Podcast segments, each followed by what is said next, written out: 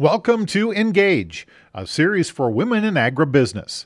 This update is made possible by the North Dakota Soybean Council, the North Dakota Grain Growers Association, Corteva AgriScience, the agriculture division of Dow DuPont, and Ag Country Farm Credit Services. Now, here's our host, Kara Hart. The North Dakota Soybean Council Executive Director Stephanie Sinner joins us for another episode of Engage, a series for women in agribusiness. Stephanie, thanks for joining us. Tell us a little bit about yourself and your work here at the North Dakota Soybean Council. I guess full disclosure, you know, I'm not a native North Dakotan. I'm, I'm a transplant. So um, I originally grew up in southwest Colorado where my family uh, does uh, cow calf operations.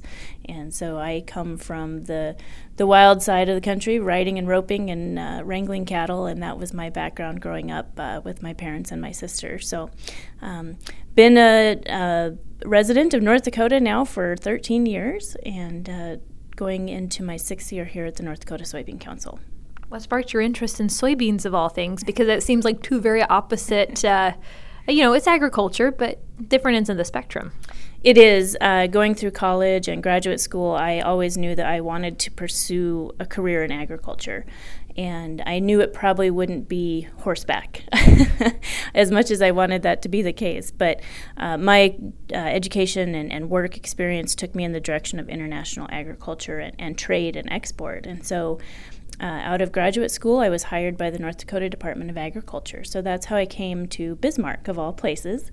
And when they hired me and I got the job offer, I um, had never been to North Dakota. And I thought, well, this sounds exciting. Uh, I can't say anything bad about it. I haven't been there. Uh, so I came up and took the job and really just have fallen in love with North Dakota. Um, couldn't be a better place to be working in agriculture and working with better people whose passion is also agriculture. So, um, worked in trade and export with the Department of Agriculture, uh, and then the the position came open at Soybean Council in Market Development, and was a natural uh, transition for me and a really good fit. So that's how I came to be in North Dakota and working for soybean. And so you had the chance to step in the interim, uh, was it the interim exec director role about more than six months ago, right? Right. Um, our previous CEO uh, took another position, and so the board asked me to serve as interim director, and that was uh, first part of December. And so I uh, took that on, and it was uh, exciting and, and uh, challenging. We were undergoing a lot of things here at the Soybean Council, but again, new and exciting things. And so uh, enjoyed the opportunity to serve as interim. How was the transition over to the executive director role? That's a huge step. What made you interested in? Was it just natural to take the next step, or uh, I guess what do you what do you think of when it comes to stepping into something like that? Because that's a big deal. Yeah, it was a big change. Uh, you know, when when the board announced that they would be opening the position for application uh, for executive director, uh, you know, a careful consideration, uh, myself and my husband, because it is a it's a job change. Um, uh, big opportunity, decided that I would apply for it. So I went through the process, uh, threw my resume and application in, and uh, went through the interview entire interview process, and uh, and they selected me as the next executive director. So it was it was exciting. Um, you know, the the opportunities uh, don't come along that often, but I I believe that there's a there's a bigger plan, and so it was just really exciting to be able to uh, throw my name in and give it a try and, and to be selected. So that uh, position started in early March. About six months into the role, what's your greatest challenge? Uh, what are you seeing as opportunities? Well, can we say the word China has been making daily headlines, so that's been exciting. Two things on this job and, and the, the opportunity here in leadership is, in my view, leadership is really a service role. And so I am just really excited for the opportunity to serve the North Dakota soybean producers. Um, as I said, my, my passion has long been the agriculture industry and growing up farming and ranching. Um, there's nothing better to me than being able to work with those folks. And so to have a job that allows me to still do that is uh, invaluable to me as, as a person and, and in my career. So serving the soybean producers of North Dakota and then also working alongside our team here. And yeah, there's challenges like tariffs and trade and, and things that come along that kind of throw you curveballs, but you know, that's part of life. Um, and we all learn from that. And so it's opportunities to see what is on the horizon for the soybean industry and, and where do our farmers want to go next, and working with the board to look at those long term plans and, and help strategize. Sounds like, though, there are opportunities ahead for the board, some elections ahead. You've got a great combination of older, younger farmers, but mostly guys. So, um, as elections open up, how are you looking to kind of maybe diversify the group? We do. We have um, elections both at the state level, so for the North Dakota Soybean Council happening uh, within the next year, and also for the United Soybean Board, which is our national board, and uh, some growth happening there as well. So we'll have seats to fill at both levels. The opportunity is great for women uh, farmers and ranchers in North Dakota who really are looking to get involved you don't have to know it all. You don't have to have years of board experience um, or know the technical ins and outs. If you are passionate about what you do as a farmer and rancher and you want to be involved in making decisions to move this industry and our farmers forward, then we've got a spot for you, and we'd love to have you have you apply. We'd love to get some women on the board. Um, it's so important to have that mix of men and women. They they fulfill different roles on their farms and they bring different aspects to the table and, and dynamics to the decision making process. So keep your eyes peeled. Uh, if you have questions about what's involved in board service or what the opportunities are, uh, we would love to have a conversation with you. I'm, my door's wide open. Come in, have a cup of coffee. I'd love to come up and have a cup of coffee at, at somebody's house too and have that discussion because the opportunities are out there and we're excited for folks to get engaged. And speaking of engaging and you know women uh, in agriculture, encouraging them to step up into leadership, what doors do you see being opened for women in agriculture here in North Dakota? I think you know the opportunities are, are really endless and they're out there. We have so many great boards across the state in agriculture. Uh, all our commodity boards, our our policy and legislative uh, boards and associations. Uh, you know, we're all looking for members uh, to come on board, and and we're all looking for. Uh, that dynamic aspect of both men and women, and as you said, the experienced and the younger farmers too. The the combination just brings so much more um, depth and uh, breadth to the decision making and, and leading industries forward. So I think the opportunities are out there for sure.